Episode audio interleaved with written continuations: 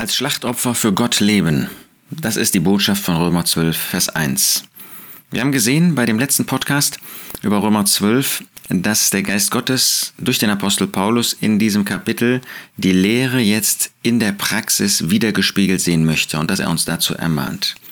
Wir lesen Römer 12, Vers 1. Ich ermahne euch nun, Brüder, durch die Erbarmungen Gottes, eure Leiber darzustellen als ein lebendiges, heiliges, Gott wohlgefälliges Schlachtopfer, was euer vernünftiger Dienst ist.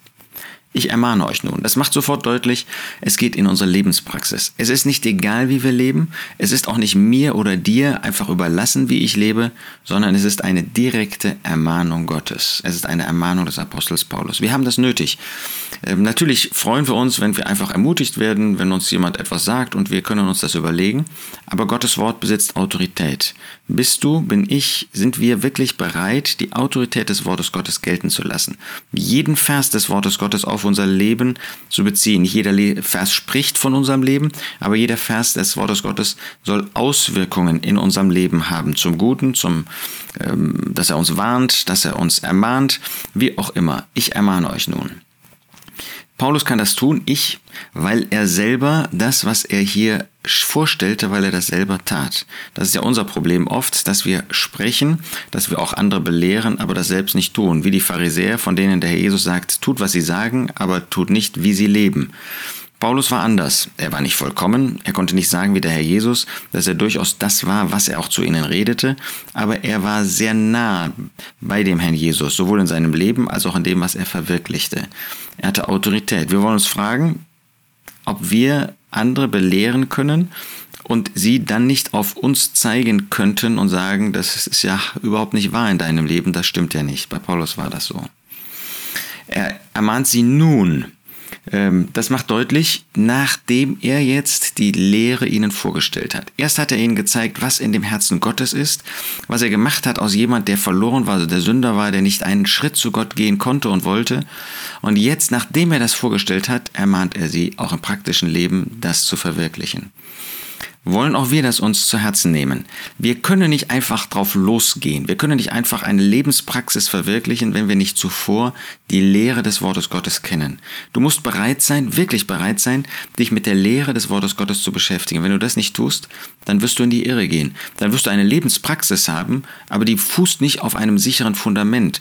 Das ist uns allen völlig klar. Wenn der Boden wie Sand ist und wir wegrutschen, äh, dann haben wir keinen sicheren Stand, dann haben wir kein sicheres Glaubensleben. So ist das auch zwischen Lehre und Praxis. Äh, man kann das nicht voneinander trennen, das sind auch keine Gegensätze, sondern die gehen Hand in Hand.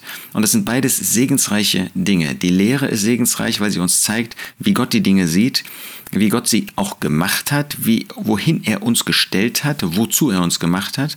Und dann die Praxis, wie wir diese Wirklichkeit, diese Belehrung, diese Lehre auch im täglichen Leben dann umsetzen können. Ich ermahne euch nun, also wir brauchen erst die Lehre, schau dir erst die Lehre des Wortes Gottes, besonders des Neuen Testamentes an, aber dann bleib nicht dabei stehen, sondern verwirkliche das in der Praxis. Es gibt ja heute zwei Extreme, ähm, die beide falsch sind. Die eine, die sagen, man muss sich nur mit der Lehre beschäftigen, dann geht der Rest von selbst. Offensichtlich nicht, sonst würde Paulus nicht ermahnen.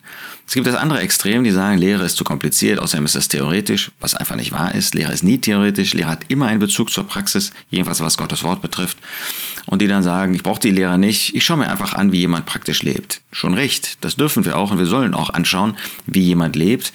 Und daran müssen wir unser eigenes Leben prüfen. Aber das reicht nicht. Ich kann nur ein praktisches Glaubensleben zur Ehre des Herrn führen, wenn ich zuvor weiß, was eigentlich seine grundsätzlichen Gedanken sind und so wollen wir das handhaben. Ich ermahne euch nun, Brüder. Das zeigt, was für eine Liebe zwischen Paulus und den Gläubigen in Rom vorhanden war. Er war noch nie in Rom gew gewesen, als er diesen Brief geschrieben hat. Später würde er dahin kommen, als Gefangener.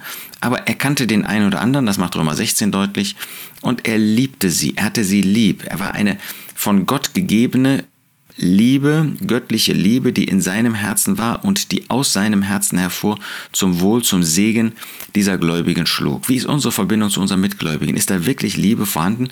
Ist da wirklich eine geistliche, eine göttliche Zuneigung vorhanden, weil wir dasselbe Leben haben, weil wir denselben Retter haben, weil derselbe Retter für uns am Kreuz von Golgatha gestorben ist? Das sind keine menschlichen Sympathien, um die es hier geht. Da geht es nicht darum, dass ich jemanden einfach nur nett finde, sondern Brüder, da ist eine Herzensverbindung, Weil wir das gleiche Leben haben, weil wir den gleichen Retter haben, weil wir die gleiche Grundlage haben. Und deshalb, wo immer wir einen Gläubigen treffen, freuen wir uns darüber. Da gibt es sicher Mangel, sowohl bei mir als auch bei ihm. Da gibt es ähm, vielleicht auch Eigenwillen, ja, denn nicht nur vielleicht, leider ist das so in unserem Leben, dass immer wieder Eigenwille hervorkommt. Aber es ist doch eine wunderbare Atmosphäre allein dadurch da, dass wir denselben Retter, dasselbe Leben haben. Und Paulus ermahnt sie nun durch die Erbarmungen Gottes. Diese Erbarmungen Gottes, die tätig geworden sind, um uns zu erlösen, um uns zu erretten. Das sind die Erbarmungen Gottes, die jetzt auch der Ausgangspunkt der Belehrung des Apostels sind. Er, der er belehrt, er ist sich bewusst, der Apostel Paulus, dass er abhängig ist von diesen Erbarmungen. Er ist sich bewusst, dass nur diese Erbarmungen ihn und auch seine Empfänger überhaupt in die Position gebracht haben, dass sie jetzt Erlöste sind, dass sie jetzt in der Lage sind, Gottes Gedanken zu verwirklichen. Diese Erbarmungen sind aber zugleich ähm, der Charakter oder das, ähm, was sein Herz ausmachte in der Art seiner Belehrung. Er wollte sie jetzt nicht von oben herab belehren. Er wollte sie auch nicht hart belehren. Er wollte sie auch nicht theoretisch belehren, sondern es war mit einem Herz voller Erbarmungen, so wie Gott uns gegenüber gehandelt hat, als wir Sünder waren. So wie Gott uns gegenüber jetzt handelt, wo wir erlöst sind, aber noch so oft straucheln und so oft nicht das tun, was Gott möchte. So war auch in dem Herzen des Apostels diese Erbarmungen, waren diese vorhanden. Und in dieser lieblichen, in dieser lieben ähm, Art und Weise, in dieser Art durch göttliche Liebe und Barmherzigkeit und Erbarmen geprägt, würde er sie jetzt belehren in dem, was wir in den folgenden Versen vor uns haben. Wunderbar, dass auch uns das heute prägen darf in unser Miteinander, als solche, die andere auf der Grundlage des Wortes Gottes belehren wollen, die wir sie zu Christus führen wollen, sei es, um ihn überhaupt als Retter anzunehmen, oder sei es auch, wenn es darum geht, dass ähm, wir als Gläubige für ihn und mit ihm unser Leben führen. Wunderbarer Einstieg in diesen praktischen Teil, der uns das Herz Gottes zeigt, der uns das Herz des Apostels zeigt, der auch in dieser Hinsicht ein Vorbild für uns ist, wie wir miteinander umgehen, wie wir einander belehren, wie wir einander helfen, denn wir alle haben Hilfe nötig, selbst wenn wir solche sind, die benutzt werden für andere, brauchen wir selbst dieselbe Hilfestellung.